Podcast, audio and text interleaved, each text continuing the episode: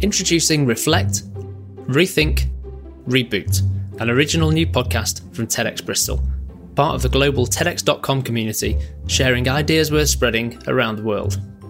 This is a podcast about not just surviving, but thriving in uncertain times.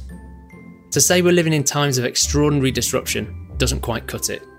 On an everyday level, we seem to be faced with so much information, challenge, and change that it's hard to process, let alone know how to move forward.